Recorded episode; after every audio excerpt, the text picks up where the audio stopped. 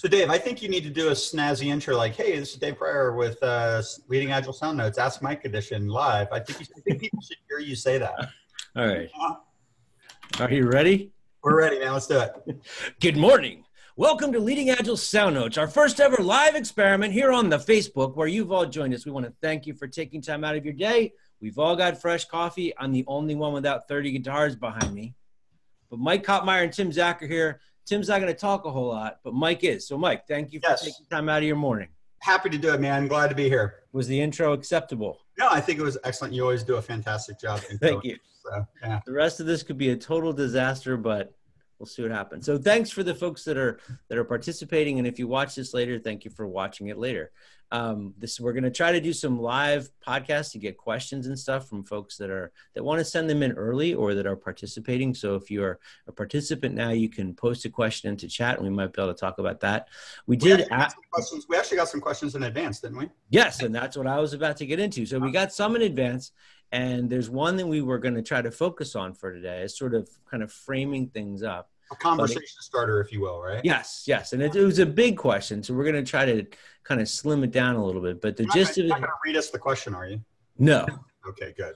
I never thought these stories were true, but okay. Um, this person works at a large organization, like a couple thousand people, and they describe themselves as being in the upper left quadrants. This is somebody that obviously is a little bit familiar with quadrants. So emergent- stuff, yeah.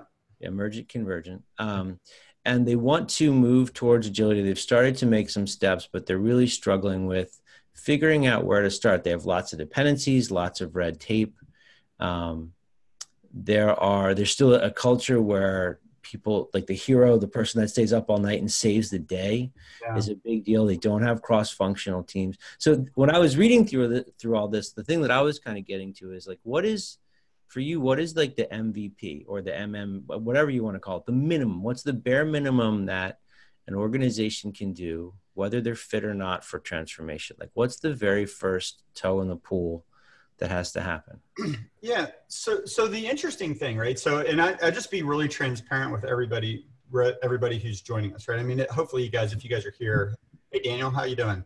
Um, uh, if if you're here, you're you're probably familiar with our stuff a little bit, and the the way that I the way that I kind of frame this in my head is that there's kind of two dimensions that we're operating on. There's the dimension of what are we trying to do within the organization, right? So, like, what is the what is the approach and what's the reference architecture? What's the destination right? All that kind of stuff. But then there's also kind of how do you get buy-in to the change model okay? And we've learned a lot of this stuff the hard way. We're about eight years old as a consultancy and you know there's things that we're doing now that we didn't do a while ago.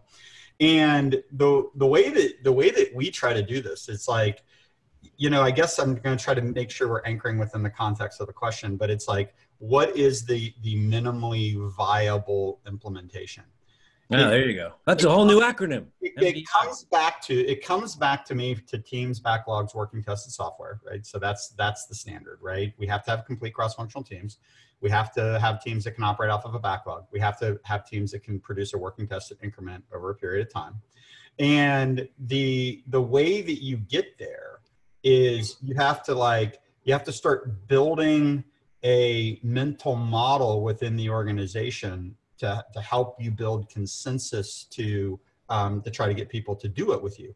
And so like what we've done like what we do with clients is like we'll host a workshop and we'll walk through um, structure governance metrics teams backlogs working tested software? What are the dependencies that are in place? What do we need to do to manage the dependencies now? Um, what dependencies do we want to break over time? Um, once we break them what kinds of management controls can we begin to deprecate? And so what you've got to do somehow is you've got to build a shared mental model with the key people in the organization about what does the end state look like and how are we going to incrementally get there over time? And then so like for us like we'll run a workshop with a bunch of leaders and then we'll go through and we'll do some sort of discovery where we engage folks in a, in a more deep meaningful way.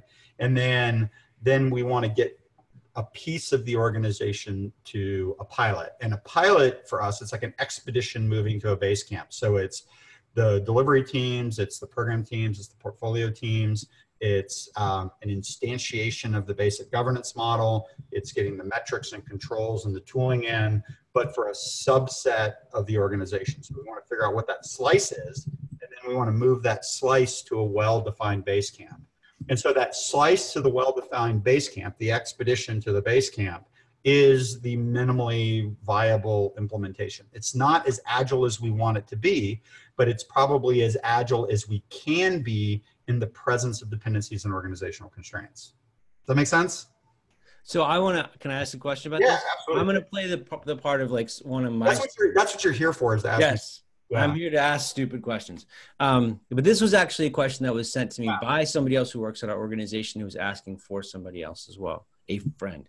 Um, so all that stuff you just said is is our approach. Mm-hmm. But let's say that I'm a scrum master and I'm in a company, whether it's 50 people or a thousand people, yeah. and I want to do this, and there's all the dependencies and the bureaucracy and the culture of fear and all the other stuff. How do I? I mean, I can't do a workshop by myself. I don't have the sign off ability to bring leading agile and to run a bunch of workshops. What's like the what do I do? So so so here's here's the risk right so I'll, I'll share the risk and then i'll then i'll talk about what you do right so so the challenge that i think a lot of people that are probably dialed in here have is that they are embedded deeply into an organization right. and they don't have influence at the executive level to try to get this this mental model kind of propagated out across the whole thing the risk is is that you create local optimization within your enterprise okay and so so what i'm getting ready to say is is um, there's potential again just for it to be um, you know we make it better within our little bit but it doesn't make it better in the whole and that's what you mean by local optimization. local optimization. on my team this works yeah like like it's like it's great it's great for us it's great for our team it doesn't necessarily improve overall delivery right which right. is the ultimate is the ultimate litmus test for the stuff at scale so you know so it goes back to right so if i'm a scrum master um, you know there's three different aspects that you have to attend to right you have to attend to the ecosystem that the team operates in. You have to attend to how the team operates and then you have to attend to um, the outcomes that the team gets. So if you are a scrum master and you want to um, you want to help that team be successful the first thing that i would attend to is the ecosystem and so teams backlogs working tested software right? It always comes back down to that. So does your team have everyone and everything necessary in order to be able to deliver the work? Um, is the product owner able to create a backlog that the team can operate off of that meets the criteria? Um, is the team able to produce a working tested increment at the end of every sprint? If if they can't then then that forms your impediment list okay? That those are the impediments um, that are getting in the way of you being able to do Scrum. Okay. Now, so let's let's hold that thought for just a minute. I want I want to come back to this. Specific. Okay. So so just yeah, hold the thought for just a minute. Okay. And then and then the practices within the team you have, right? So how you run sprint planning, um, how you do daily stand-ups, how you do reviews and retrospectives, um, how you do burn down charts, how you do release planning, right? All the different things that you're going to do within that ecosystem are going to enable the performance of the team, but they're also going to brutally expose the impediments that the team is encountering. Right. So one of the challenges that I see, like when we go in and into an organization, often there are scrum masters or coaches there on the ground, and with the, the, the they're operating within their local ecosystem, okay, and they see all of these dependencies that are around them and, and organizational dysfunctions that are that are beyond their control. Okay. Okay. Now, what you've got to do, right? And so the the the um, the tendency is to go inward and to go, well, you know what, I can't fix this, can't fix this, can't fix this. So therefore, I'm just going to get better at doing Scrum. We're going to run retrospectives better. We're going to run daily stand-ups better. We're going to do sprint planning better. We're going to do all these different things better.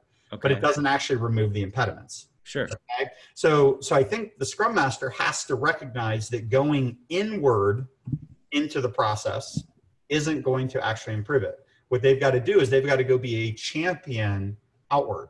And you know, and and this is a dicey game, and so I want to be really real with everybody on the phones, right? A big part of the reason. So if you look at my history, um, I was doing agile coaching and scrum mastering and project management candidly with a company called CheckFree um, prior to um, their acquisition by Fiserv, but also prior to my time at VersionOne and Pillar and starting leading agile ultimately. And one of the things that that that that I would try to resolve was the cognitive dissonance between what the organization was asking me to do and deliver versus kind of the dysfunction around me. And so in order to be a truly effective scrum master you're going to have to be brave you're going to have to understand the those organizational impediments and you're going to have to work with your leadership outside of your immediate team to help to try to remove those impediments because it's only through improving the ecosystem that any of this stuff's going to get you better it's like just getting better at the practices of scrum Scrum's only useful to the extent that it shows you your impediments and you can remove them.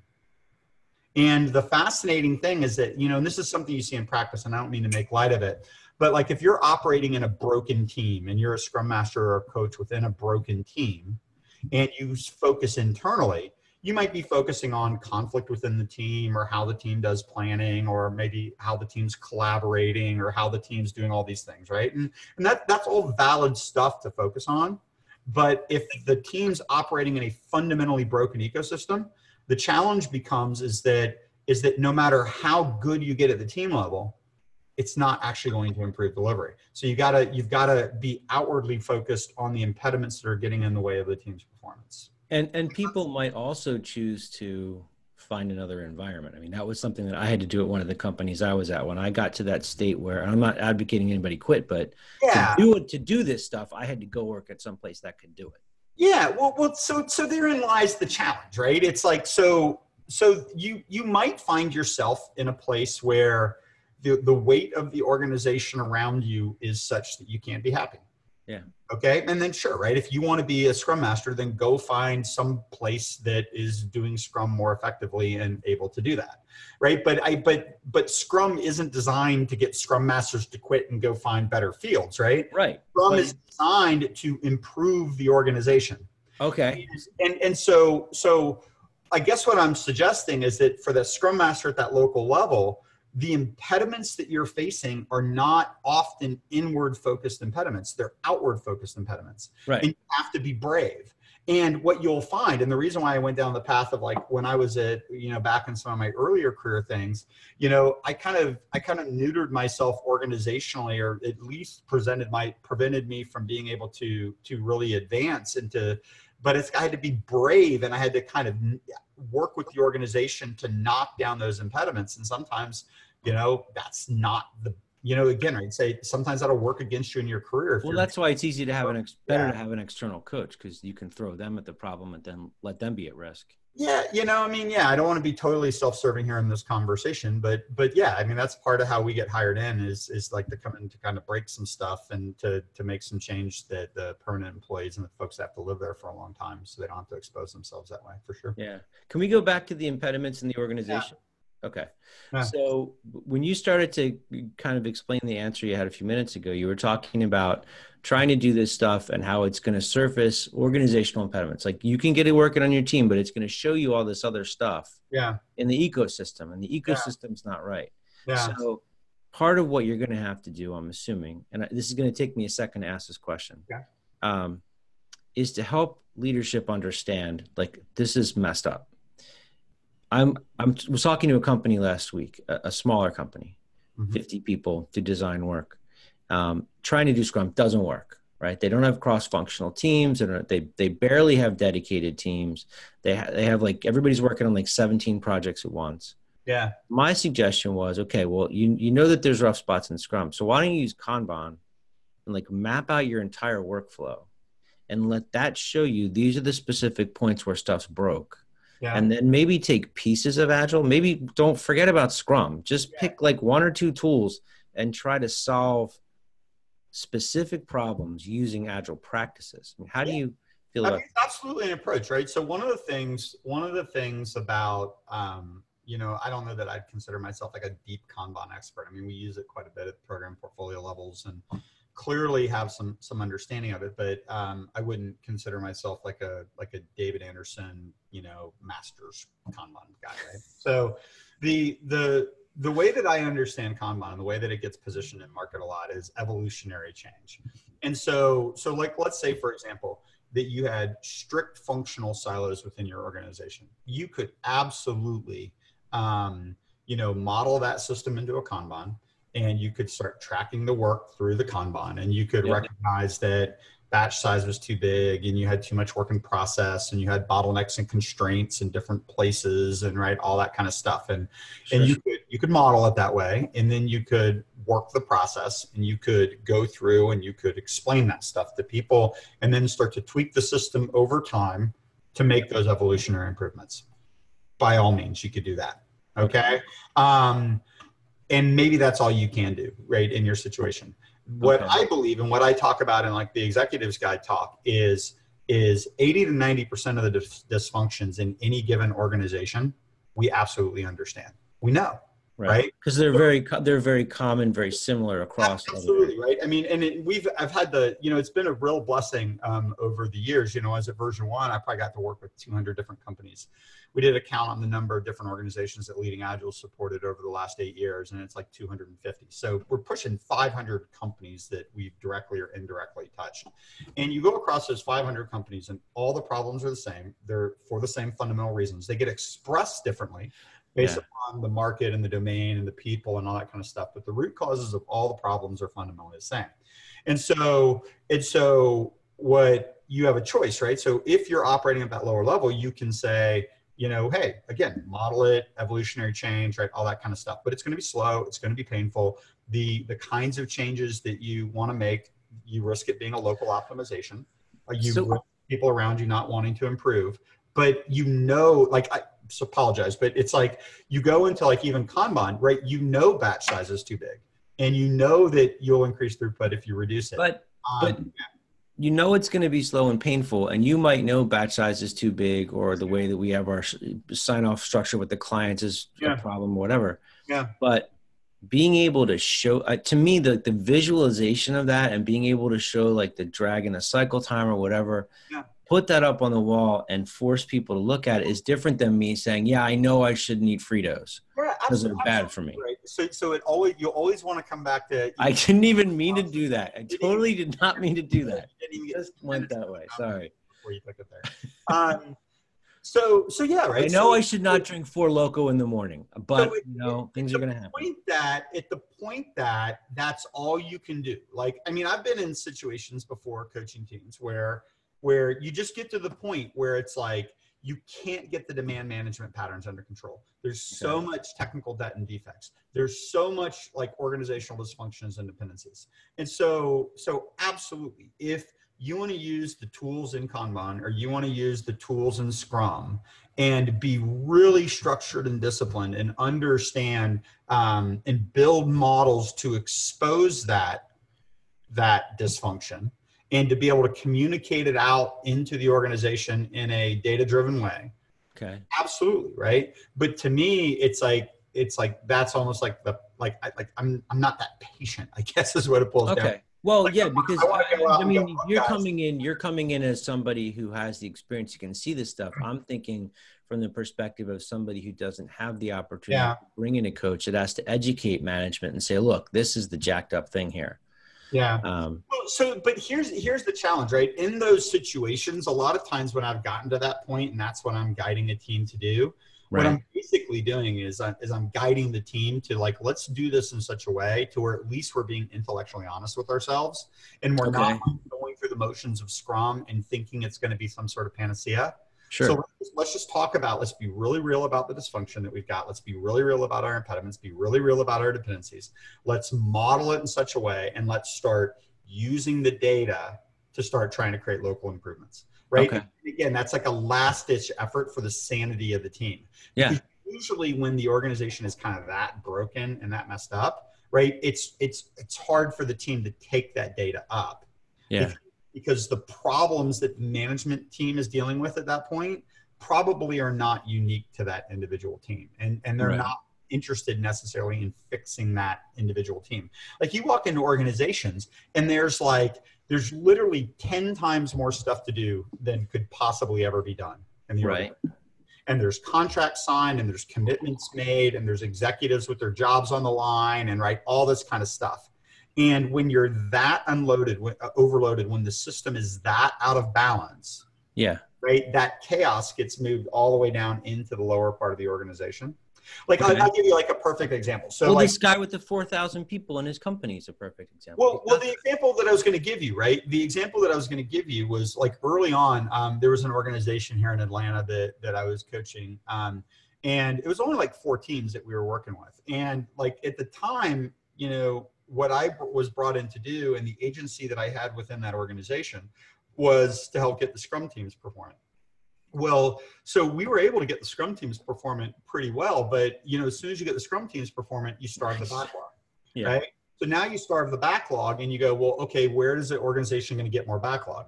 Well, so we could say, okay, well, that's the product owner, but well, sometimes you get the product owner fix and you, you starve the strategy queue. So where do I get more strategy? Well, then you start to realize that that the organization doesn't have a really clear point of view on where it wants to take things. Right. And then you get into the situation where there's um, there's um, you know it's like the the organization has been so dysfunctional from a delivery perspective so long that it hasn't forced the issue up into the strategy side to force them to make decisions. They've been able to blame the lack of strategy on the delivery because the delivery guys can't get anything done. We get right. the delivery side, and then you can't you can't blame it that way anymore. It's like an episode of House. Yeah, well, so sometimes I never watched that show, so I don't get the oh, reference. All right. But, um, but like, so part of the challenge becomes it's like sometimes like we walk in and we're doing like an expedition, and, for, and by our definition, an expedition is a vertical slice, um, team level, um, program portfolio, all metrics and tools, right? All that kind of stuff. Yeah. Sometimes it makes sense to deal with the the the the demand side right? The the governance side and to get some of the demand side rationalized first okay. so that we can start before we get the um, we get the capacity side um, performant right? Because we know it's going to starve. Like if you can do an initial assessment you know where the the starvation pattern is going to come from. Sure. And and then you can decide how to do the transformation um, based upon like what you're seeing in the actual organization Okay. Yeah, so it's interesting, right? It is, but if I'm that guy in the 4,000 person company, yeah. I'm still going back to the, like I have one band-aid and I'm cut in 19 places. Where do I put the band-aid? Well, so well, so here's the deal, right? So so so what you're trying to force me into, and I'm gonna I'm gonna poke at you here a little bit, is I'm just trying to well to answer an impossible question, right? if you've got 19 cuts, hold on. impossible but question cuts, that most of these people probably have. Well it, it, but but here's the challenge right? It it's still impossible. Just because a lot of people have it doesn't mean that it's that it's a solvable problem. If you've got 19 cuts and you've got one band-aid yeah. then put your band-aid on the thing that's bleeding the most right okay so so not going to die it doesn't right. mean you're not going to bleed out it's just that you don't have 19 band-aids right so so it's not impossible you can keep yourself alive well, maybe, maybe. So it's like it's like what do you do? Like so so this is like what I mean by impossible questions. Right? So what do you do if your product owner will never work with the team and doesn't know how to write a backlog item and refuses to build the backlog? Right? Yeah. How do I do Scrum? I, I know a place that has this exact problem. But the but the challenge is, is you don't. Well, they've right? got the teams writing user stories and creating backlog well. But, but uh, okay, so but is that still Scrum? Oh Is no! At that point, no. Right. Well, and, and here lies the problem, right? But so does it matter if they're doing Scrum or not? Well, but here's the kicker, right? So if if you are on that team, yeah, right. If you are on that team and yeah. You double down, getting back to the thing I was talking about before, you double down on like we're going to do Scrum, right? We're going to do Scrum, awesome, and uh. and you recognize that the impediment is yeah. I don't have an ability to build backlog. Right right? And and now you ask the question, well, my product owner won't do this, my product owner won't do that. My product how do I do Scrum successfully in the absence of the ability to build backlog? Right. The question is you don't, but the answer is you don't. And does that matter? I can well well, but I can they all have the guilt of not doing Scrum right. Okay. So okay, so Sure. Okay. I am trying to push you into matter. something. Yeah. I want to see if I can do it. challenge becomes right. So this is what so just for all the rest of you guys, the 16 people that are in the call here at this point. This is the this is what behind the scenes of the podcast is. And Dave and I edit some of this stuff out sometimes, and and these are the debates that we have internally because because it doesn't matter. This is why I refuse to write a blog post on how do you do a better daily stand up. It doesn't matter. How do you do better retrospective? It doesn't matter Right. like it doesn't matter right and this is why i talk about the three things all the time is because the only thing that matters is can that team get a good backlog can that team deliver something of working tested value at the end of the sprint Can you get the business The outcome you're looking for? and if and if and to answer and this is what this is what everybody needs to know it's like sure you can do scrum better. And so if you say well how do i do scrum in the absence of the ability to get a prioritized backlog? Well you can get better at daily stand-ups. You can get better reviews and retrospectives. You can get better at um, burning down a list of technical tasks. Yeah. you can get better at doing um, delivery to yourself at the end of every sprint right? You Okay. can get better at all that stuff but here's the problem right? This is the problem with scrum right now is we've got a lot of people that are that are getting better at doing that stuff one of the most common entry point phone calls we get is i'm doing scrum awesome but i'm not getting results from it like how in Then the I have world- to scale. how in the world can no not even at scale in a team like like how in the world can you be doing scrum great and say you're doing scrum great if you can't actually get business benefit from it Right. Well, you can't, right? And that's the problem that we're seeing with safe right now, too. I'm going through the motions of doing safe really, really well, but it's not actually getting me what I need from a business perspective. Well, why not? Well, because, like, and so at the end of the day, right, if you're that scrum master on that team, it's like, I'm like, fine, fight the good fight, right? Get really good at doing scrum, get really good at doing metrics, use Kanban, right? Expose the data, do the responsible thing, right? Um, like back in the PMP days, you know, there was like this code of ethics that we had to sign, and it was like it's like you tell the truth and you don't hide data and all those things, right? So, so gather the data, get the data, tell the organization the truth, work with the organization to be high integrity. Absolutely Right. right? But also don't fool yourself into thinking that doubling down on on how to do Scrum better in the absence of being able to remove that impediment is actually going to fix anything for you. Yeah. I, I was trying to see if I could get you to be like, no, you have to do Scrum better or or not, but it Well, doesn't. It doesn't matter. The pro. the- It's it's Yeah. the outcome you're looking for, not whether or not you're doing the thing like the process right. And I think that is the thing. Well, well, that's the key, right? And so that's like on. from the very from the very earliest days when I really started. Because like if you look at like the trajectory of the things that I've talked about in market, like early on it was very practices focused. It was about communicating agile to project managers, right? It was all about translation of tools and techniques.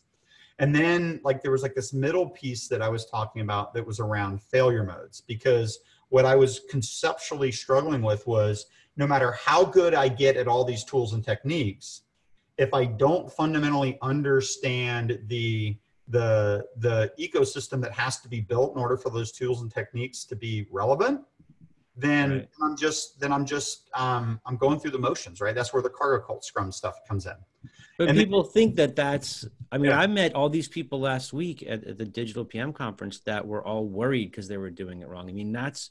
It seems to me like that's what the masses are worried about is whether or not they're doing agile right. They forget Well, about why they're well, doing agile in the Well, first. so well, so here's the thing, right? So this might actually get into a good segue into your to your post postmodernism question. yeah that you wanted to talk about yeah so so here's the challenge right and so i wrote a post a couple years ago and it was about that emperor's the emperor has no clothes kind of a thing where it's like we're running around saying if if if you would just do scrum the right way then Right. everything would work and if if things aren't working then you must not be doing scrum the right way right. and and it's like what you said there's a lot of guilt there's a lot of, and so like what i run around doing is i'm just talking about look if if scrum scrum was designed right you go back into schwaber and sutherland's early work you go into the scrum guide right there is a structure that is implicit in scrum Mhm. complete cross-functional teams product owner that can build a backlog able to get to a working tested increment at the end of every sprint if you go back to the manifesto in 2001 and you look at all the different methodologies that were represented in that room and the values and principles that they came out of that room with, right? The thing that got lost in that translation was there was fundamentally an ecosystem. They would talk about co-location. Alistair Cockburn wrote about osmotic communication, um, the nature of the relationship with the customer, the ability to respond to new information, right? All of this stuff was was assumed right. in the methodology. So Scrum or extreme programming or crystal clear or any of these other things, what was assumed underneath the instantiation of the methodology was the ecosystem that that methodology was intended to operate within. Sure. Okay. And the problem is, and, and this is where I think like certifications helped us and certification has hurt us because because certification has created a tremendous amount of awareness and it's helped us move the needle as an industry. But what it's also done is also turned this this rich relationship between ecosystem and process and outcome into process. Okay. And if you do this process, then the ecosystem will emerge and the outcomes will magically happen. Okay? And that it doesn't always work that way. Okay, it can work that way. I'm not saying it's impossible for it to work that way, but it doesn't always work that way. And so, to your point, we now have a um, a groundswell of people that are educated on process and are absolutely powerless to create the right ecosystem, and therefore can't achieve the outcomes. Right. And that's not the fault of the process, and it's not the fault of it's not the fault of anybody. It just is what it is. Yeah. And so you and I talked at our last podcast about this idea of what's post agile. Well, they well, haven't heard the this reason, podcast well, yet. There is nothing. There is nothing post agile, in my opinion. Uh, hold on like, one second. Hold on one second, because they haven't heard that sorry. podcast yet. Sorry, I'm getting so, around that. It has. I know you're, and I'm yeah. glad.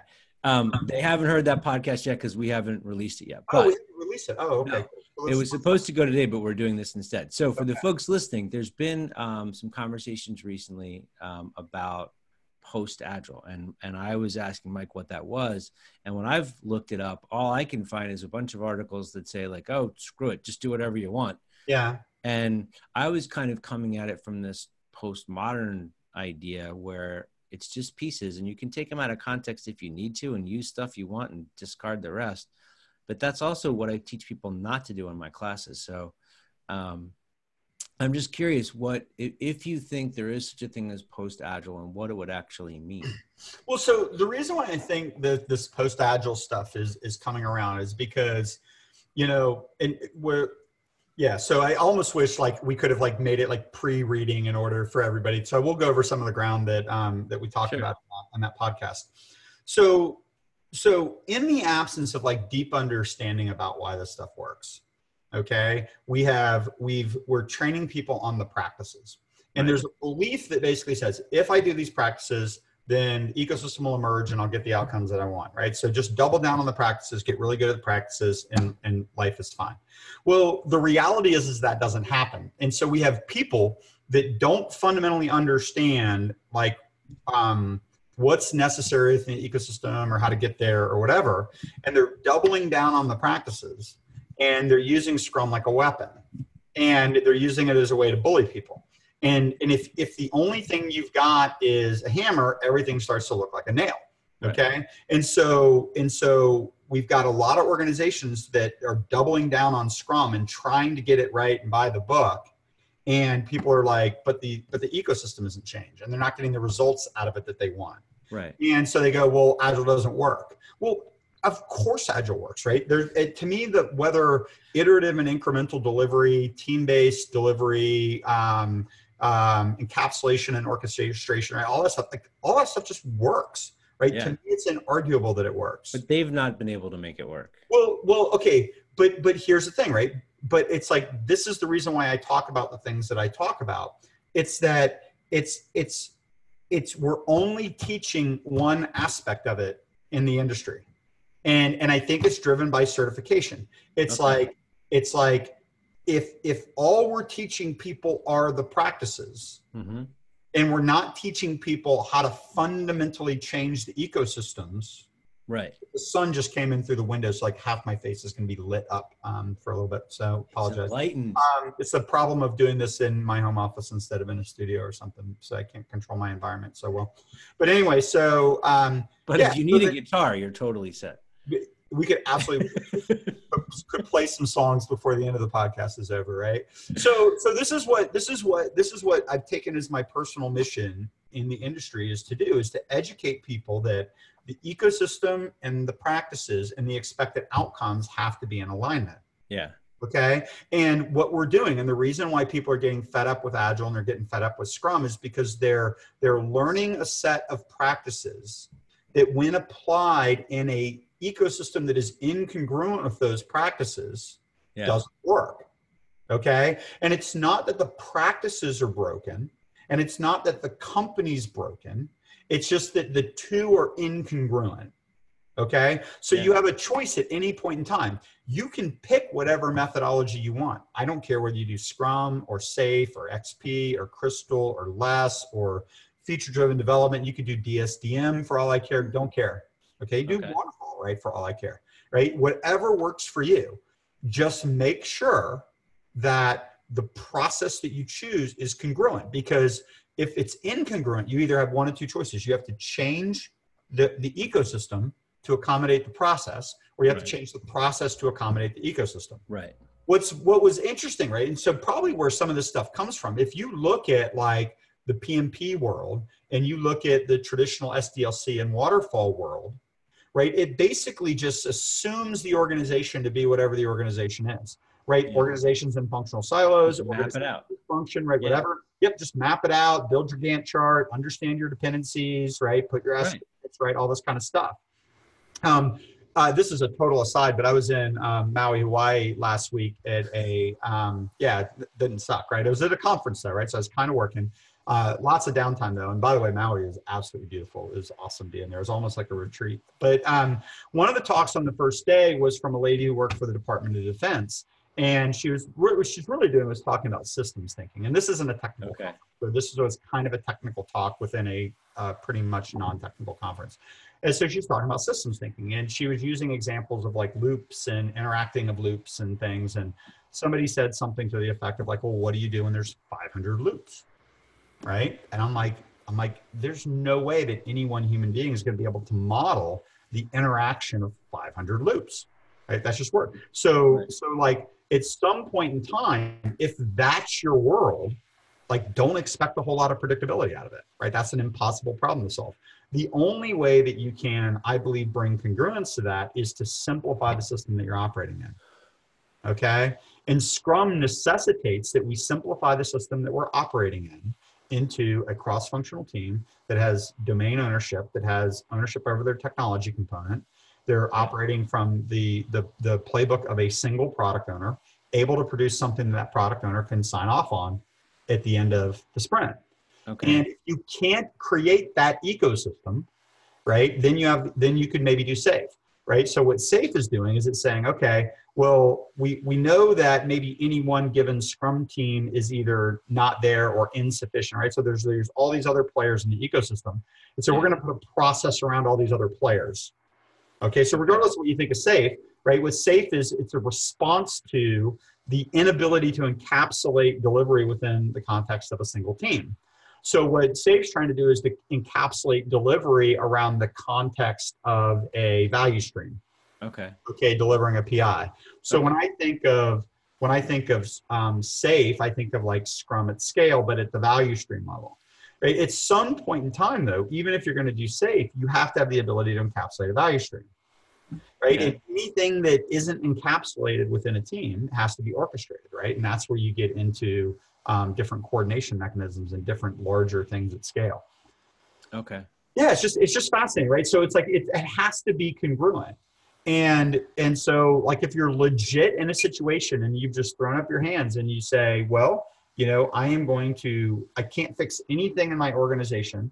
You can you can go inward, do the Yeah. best you can do, and be super transparent and honest about the data, and just tell the truth to everybody all the time. and work with the people around you to solve whatever problems you can solve. Just start knocking out impediments however you can. Sure. That's awesome, right? Just be real about the promises that you make because what people are going to start to do is they're going to start to feel like Scrum doesn't work.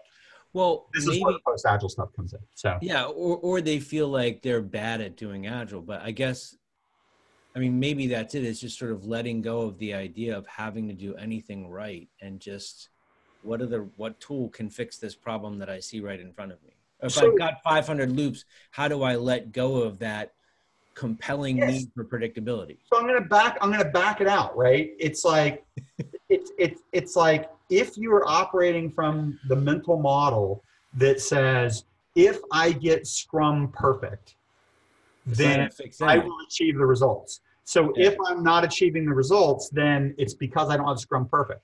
So so like I don't live in a world of guilt and beat myself up, right? I just like I don't know if it's being an entrepreneur or if it's how I'm wired, but it's like it's like it's like I don't own that. So so it's that's hard for me to resonate. So if you're in that situation, right, then what I would suggest is give your permit give yourself permission to take a step back behind Scrum and to go, I know you've been told a story that says if you do Scrum perfect, then you will get these perfect outcomes.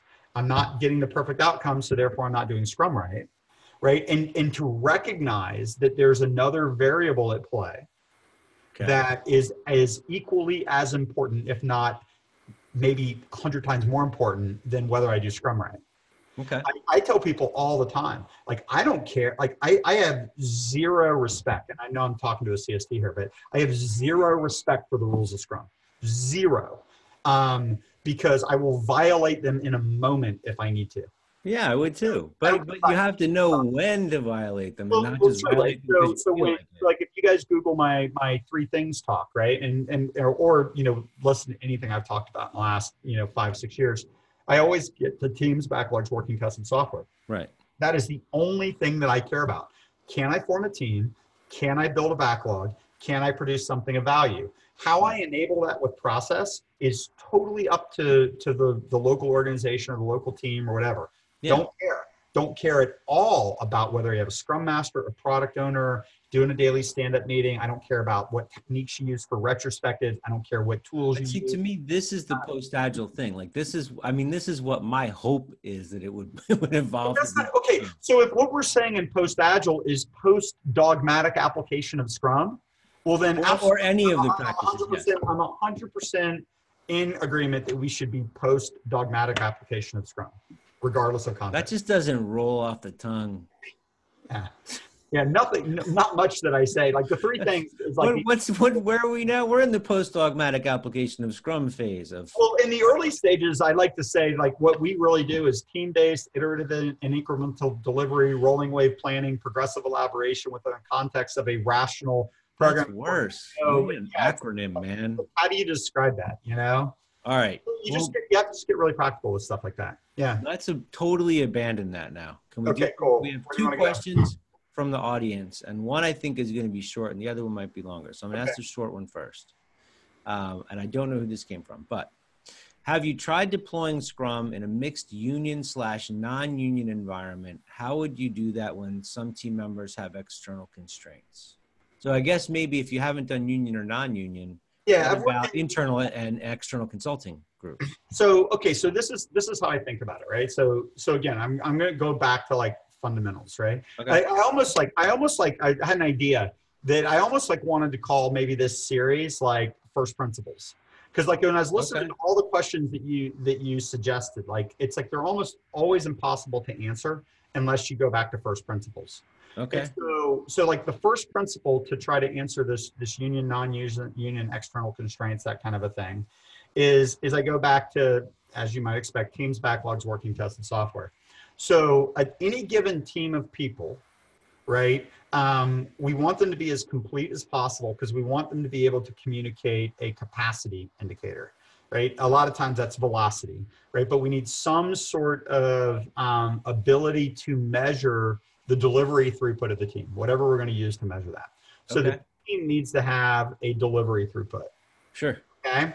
The the backlog that the team um, operates off of is is the demand side of the equation. So we have the capacity side of the equation, we have the demand side of the equation. Okay. So what I want to do is I want to get the capacity side of the equation as stable as possible, right? So when I talk about complete cross-functional teams, no dependencies, right, all that kind of stuff, that like, that's that, that's the technique that you use to get the, the capacity side stable. And then you've got to stabilize the demand side. And so to try to to try to to um, to, to answer the question in as generic a way as you can, what I would probably do is I'd probably put the product owner, the people that represent the external constraints, the the unionized environment, right? I'd probably put them into the demand side okay. of the equation.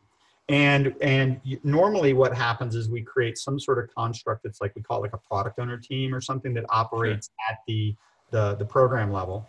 Um, usually operates in a Kanban type system, collaborative, cross-functional, that is doing um, portfolio alignment at the top and doing uh, demand to capacity rationalization on the bottom.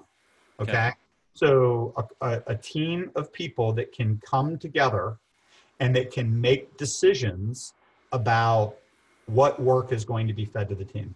Okay. Now, if they're feeding to multiple Scrum teams, right, then their job is to feed the the demand into the basically the capacity containers represented by the Scrum teams. Okay. Okay. So you've got to you've got to establish the ability to measure throughput at the execution level, and then you've got to establish the ability to throttle demand. Okay. Um, to that throughput and that capacity at the execution level. And one, if I wanted to anticipate a question, I'd say, well, like, well, what if the people that are doing demand management can't agree as to what's important? Because what tends to happen is if if demand management can't agree yeah. then then the teams are forced to rationalize that. Okay. Right? So they make trade-offs based on who's screaming the loudest or you know who what's going to release the most pressure. Sure. What that has as the net effect of destabilizing the capacity or the throughput right? Because because delivery now becomes erratic. Okay. So so you have delivery right? The capacity side and then you have demand management, which is how do I rationalize strategy to execution through decomposition and managing bottlenecks and increasing flow, right? All that kind of a thing. Right. And if the people in the middle can't agree, then there has to be something that they are subordinate to. And the subordination layer there is to the portfolio. And so okay. the portfolio has to establish what happens in the presence of constrained resources when I don't have infinite capacity to deliver? Some And I have to make trade-offs to maximize economic outcomes. Right. I have to have something that gives me guidance on how to do that. Okay.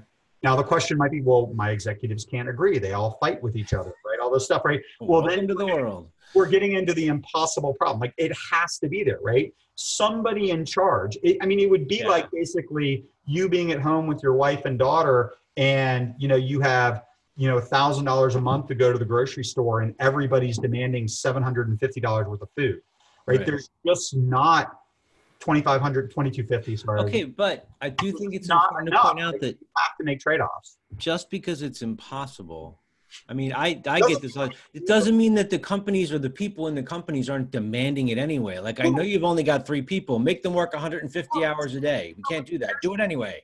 But this is okay. So, so it's stupidity, where, but it's all over the place. Yeah, but well, so but here's the thing, right? So you have two choices. There's so what I would suggest is that there is no rational answer to the question. Yeah. Okay. So the only thing, so now what you're basically saying is in the presence of no rational solution, what do I do every day? Yes. Right? And I'm only kicking that question at you because I got that well, question. No, but, but I mean to the to the 12 people that are that are participating. Uh, twelve thousand. Okay, yeah. So ultimately, once we get past there's twelve thousand for those of you watching it. There's twelve thousand people in right. so, right so now. here's the interesting thing, right? So so if you truly have no influence over the environment and these and you can't actually solve it, yeah, you, you do the best you can at the local yeah. level and you be honest and transparent you communicate the impact of these decisions and you you put some stuff around it so you can at least sleep at night Uh, and maybe you know, a couple of those. Doing that, you can always go someplace else to work. couple but, permanent so markers in a bag, take a hit off of that in the morning might help too. So, so here's the interesting thing, right? So I don't I don't live in the world of impossible questions, right? So if you go back and you look at like the transformation talk that um, I think we have a, a complete copy. We don't have the recording from 2018, but we've got a subsequent thing that I think I did. Where was I at? I think I did in Austin. Um, and we've got a paper around it you can download, right? There are ways of changing this, right, within companies. And and so like I just believe anything is possible to change if you get the right level of access, you build the right level of trust, you have the right story, right? So you've got to go tell a bigger story because like sitting here powerless at the bottom of the organization going, um, you know, woe is me, every problem's not my own, I can't influence anything, I just have to work within the, the crap ecosystem that I've got. How do I survive that? Right. Well, the answer is, is you hunker down, do the best you can, and just don't expect anything.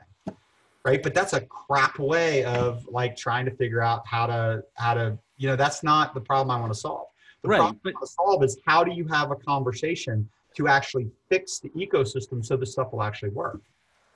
I think one of the things I was trying to find a picture of the responsibility process to hold it up at the camera, but I'm giving Yeah. up. Um, one of the things I think is important, and I want to go to Darwin's question because Darwin's Darwin's question because I promised we do it is Is that what you wanted? that's what I did. Yeah, that's what I wanted. That's Christopher Avery right there.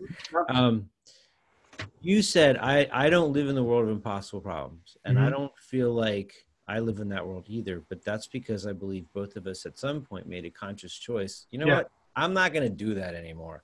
But there are I run across so many people at conferences and in classes who are still in the impossible world and don't even understand that they have the ability to be like, you know what? Screw that. That's stupid. It's not possible.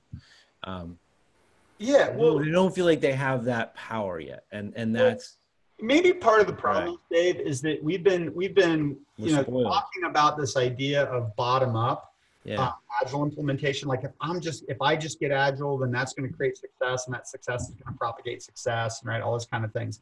You know, one of the things that I strongly encourage people to do, right, is is I as I ask people all the time, if you had if if you can answer this question, if you had total agency within your organization to do whatever you wanted to do, you could get executive support, culture could change, right? You could change anything in the ecosystem. What would you go do?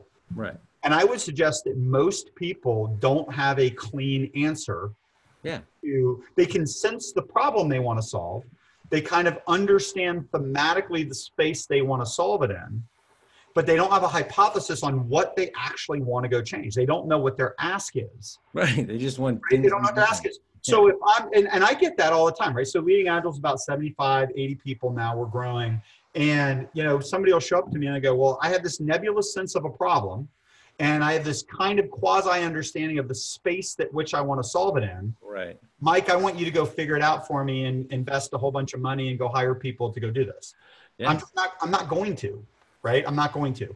Right. So so what what we're trying to empower people to do in this message is develop a point of view about what you want to change.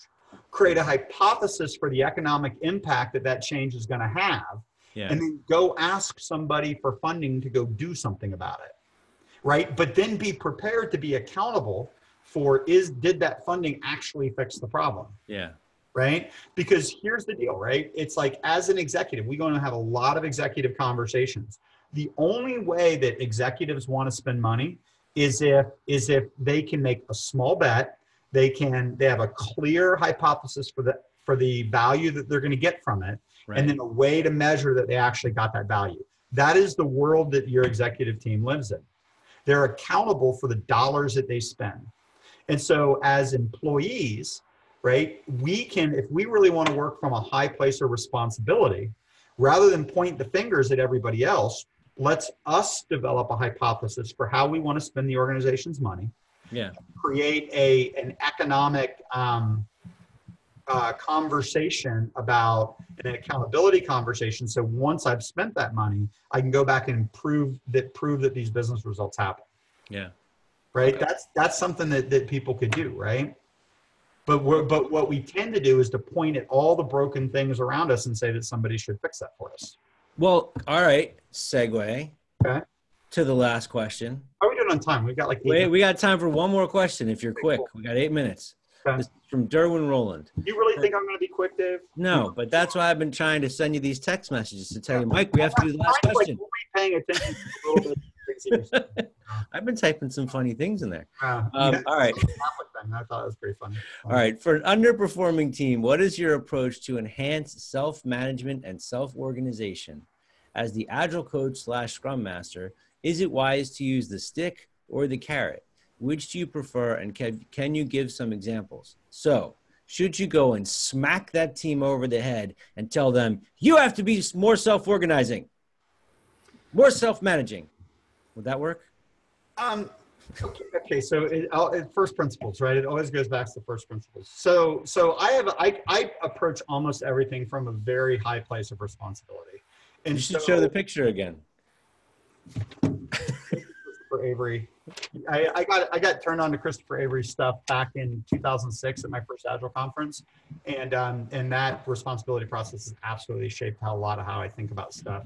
Um, but anyway, so if you're going from a place of high responsibility, you think about like what does a team need to be able to be? Are you tapping? No, that's the remodeling upstairs. I'm going to mute my Oh, microphone. yeah, you should mute yourself. I thought you were like getting super impatient with me. No, no, no. I'm gonna I'm gonna put the link for Christopher. Hurry up, Easton. Ike! Hurry up! Uh, No, no, no. It's the, So um, No, yeah, no, so no. here's the deal. So if you're gonna if you're gonna come from a place of high responsibility, you have to ask yourself, what does the team need to be self-organizing and self-managing, self-directed, right? More generally, right? And what I would suggest is that I have, I'm a broken record here, right? So nobody's gonna come back because Mike only talks about the three things. Um, if that team doesn't have because you haven't talked about the compass yet. well, it's true. Right? Yeah. So everything and everyone necessary to be able to deliver an increment, right? One of the things that I talk about is the idea of the ability to be held accountable, right? So, so if that team is indeed powerless to deliver what it is in their backlog, then, or they have to go and negotiate um, the the management of the external dependencies Yeah. it's going to be very difficult for that team to get to a place where they can commit coming out of a sprint planning meeting and deliver in a demo and retrospective. Yeah. Okay, it's going to be really difficult. So the first thing I ask myself is is am I doing anything systematically to to undermine the team's ability to deliver? So the first thing I want to do coming at this from a high responsibility place is get the team everything necessary. So can, Okay. can I can I Yeah, ask sure. one question? here? Yeah, so sure. you said, um, am I doing anything to undermine it? I kind of want to counter that with, am I do anything to support doing anything to support it? Yeah, sure. Well, I, culture- think about from the organization's point of view. So as an organization, you know, so like when I have an employee that I believe is underperforming, like the first thing that I ask myself is, am I giving that person everything they need to be successful? Yeah. Right? Um, am I unnecessarily creating ambiguity in their job function? Right? Are they getting competing um, direction from me and Dennis? Yeah. Right? Whatever. Right? So there's there's things that I can do that can um, that yeah, it's awful. Um, there's things that I can do to create um, the the thing for that person to, to be most successful. And then once I believe that I've reasonably given them everything that they need to be successful, then what I have to do is I have to evaluate are they doing what they need to do to be successful? And then if they're doing everything they need to do to be successful and we're still not getting the right outcomes, then we might not have a good fit. So so within the context of that question, right? So first of all, I want to make sure that I'm giving that team everything that they need to be successful within reason. And then are they are is there anything that I can do to support them from a skills development perspective to to work within that context to be more collaborative, self-organizing, right? All that kind of stuff. And then once I've done that, can that team get the results? What I generally find is that when a team won't self-organize, they won't collaborate, like there's usually usually some sort of external factor that is that is that is creating an incentive for them not to behave that way. So what I want to do is I want to make sure they're operating in an ecosystem where they are the, the incentives are aligned, the Right. systems are aligned, and then in the presence of that, what I find is that most teams with with coaching and support will will begin to behave that way. Yeah. take a while, but they'll begin to behave that way. Um, if there's Once a they start to trust the yeah. Well, yeah, right. Because what? Yeah, absolutely, right. And so, so it's not like out of the question that you might have somebody who's incredibly difficult, who probably just needs to find something else to do, maybe go work in a different part of the organization. I don't rule that out, but but again, it's it's like the example that I use a lot is if I want two sales guys to cooperate in a region, but I have individual sales goals right? And and sometimes they're soft, right? So if somebody has been consistently rewarded throughout the years for um, being a hero, right? They've been promoted, given more money, given bonuses, given all kinds of things to be a hero, and now you're asking them to operate as part of a collaborative team where they're not going to be rewarded that way anymore right? That's a that's a tough thing to ask a human person a human being to do right? So so what you want to do is you want to say you know you want to get the incentive straight. You want to create the right environment for them to be able to behave that way. But then you you might find yourself in a situation where that that person is so addicted to being a hero and just doesn't want to operate in a different way that they maybe need to go work in a different part of the organization where they can be a hero. You know? I don't know right? I um mean, so- it's, it's fun you know, underneath getting underneath individual human beings like a lot of the things that we're talking about are systems oriented things um, and putting people in the right system but but at some point in time it does come down to each individual and getting underneath the the individual motivations or what might be holding somebody back um, will oftentimes take months of working with somebody and you know That and might be kind of a talk one to a on one thing. Yeah. yeah Okay. Cool so let's put a bow on this dave where do you want to All right. So we got a couple questions we're going to save for next time. Thank you if you Okay. sent those in. Um, if you liked it, let us know. Tim, where can they? Where should they send feedback to? Um, they can respond to uh, me via the email that folks got. If they got the email, they're on our email list. They can um, hit me up. My email is, is tim.zach at leadingagile.com. Um, I'll put it in the chat here. And then if you're on Facebook, you could just uh, continue to comment on this Facebook post and I'll watch it and we'll collect that stuff, um, you know, from there and, and move it into the next one. maybe Cool. it'll give us some good blog post fodder Yeah. Um, and and time wise, we need to figure out if it's better to do this in morning or at night. So if anybody has strong feelings about that, let us know too. But guys, thank Yeah. you very much. This was, I would say, a pretty good success for a first experiment at this. absolutely So thanks, Thanks. for coming guys everybody appreciate Yeah. it thanks. Um, thank you all for listening. Mike and Tim, thanks, guys. See you guys. See Bye. soon. Bye, y'all.